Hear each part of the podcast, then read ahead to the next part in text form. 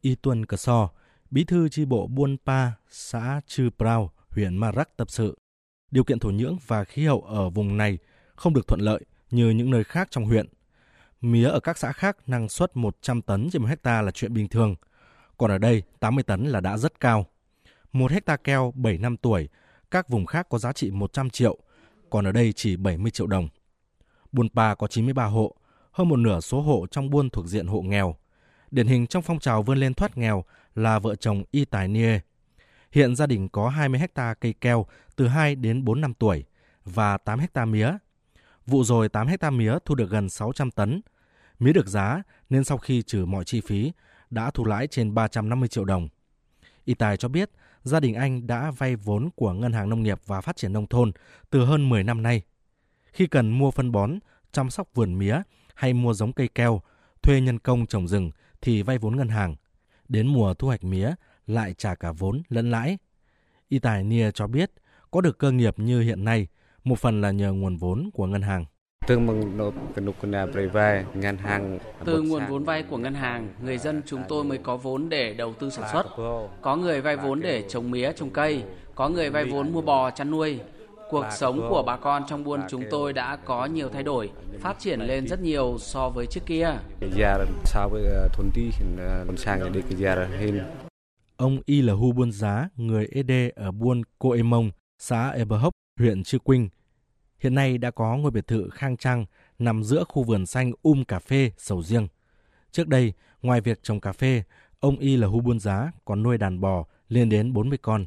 Kinh tế gia đình khá giả, con cái được đầu tư ăn học đến nơi, đến chốn.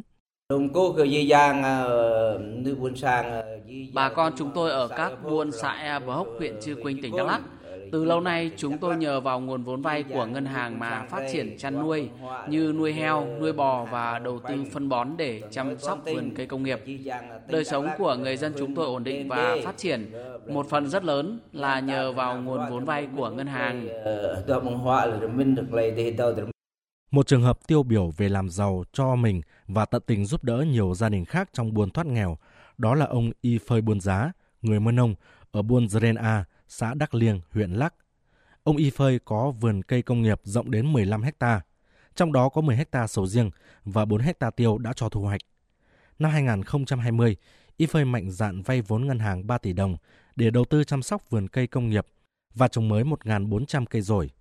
Một loại cây mới phù hợp với vùng đất này, hứa hẹn cho thu nhập kinh tế cao. Phơi cho biết số tiền vay ngân hàng 3 tỷ đồng năm 2020, nay nhờ thu hoạch sầu riêng nên đã trả được 2 tỷ đồng. Tôi làm ăn phát triển kinh tế được là nhờ vào nguồn vốn vay từ ngân hàng nông nghiệp. Có lúc tôi vay ngân hàng lên đến 3 tỷ đồng để đầu tư sản xuất. Nguồn vốn vay này tôi tập trung vào vườn cây công nghiệp, chủ yếu là cây sầu riêng. Tôi cũng giúp các hộ gia đình ở buôn Dren A, B về phân bón để chăm sóc cây trồng.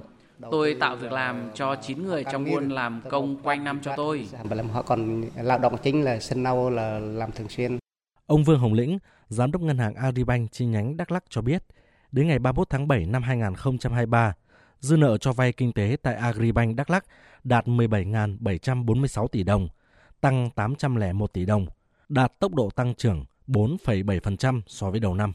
Tại Agribank chi nhánh tỉnh Đắk Lắk, là đã cho vay à, trên 2.000 tỷ đối với dân tộc thiểu số và trên 10.000 à, hộ dân vay vốn. Thì với nguồn vốn này thì à, bà con đã được tiếp cận cái nguồn vốn và được cung, cung ứng vốn đầy đủ để bà con là phục vụ sản xuất kinh doanh cũng như là tái sản xuất.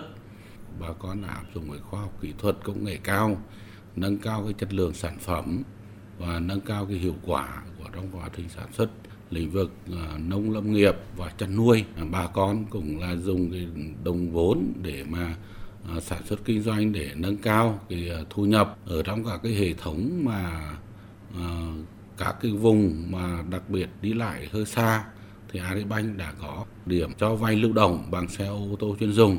Cái việc mà Agribank cung ứng vốn thì ờ, đảm bảo hiệu quả và chất lượng, giúp cho bà con xóa đói, giảm nghèo và thoát nghèo bền vững.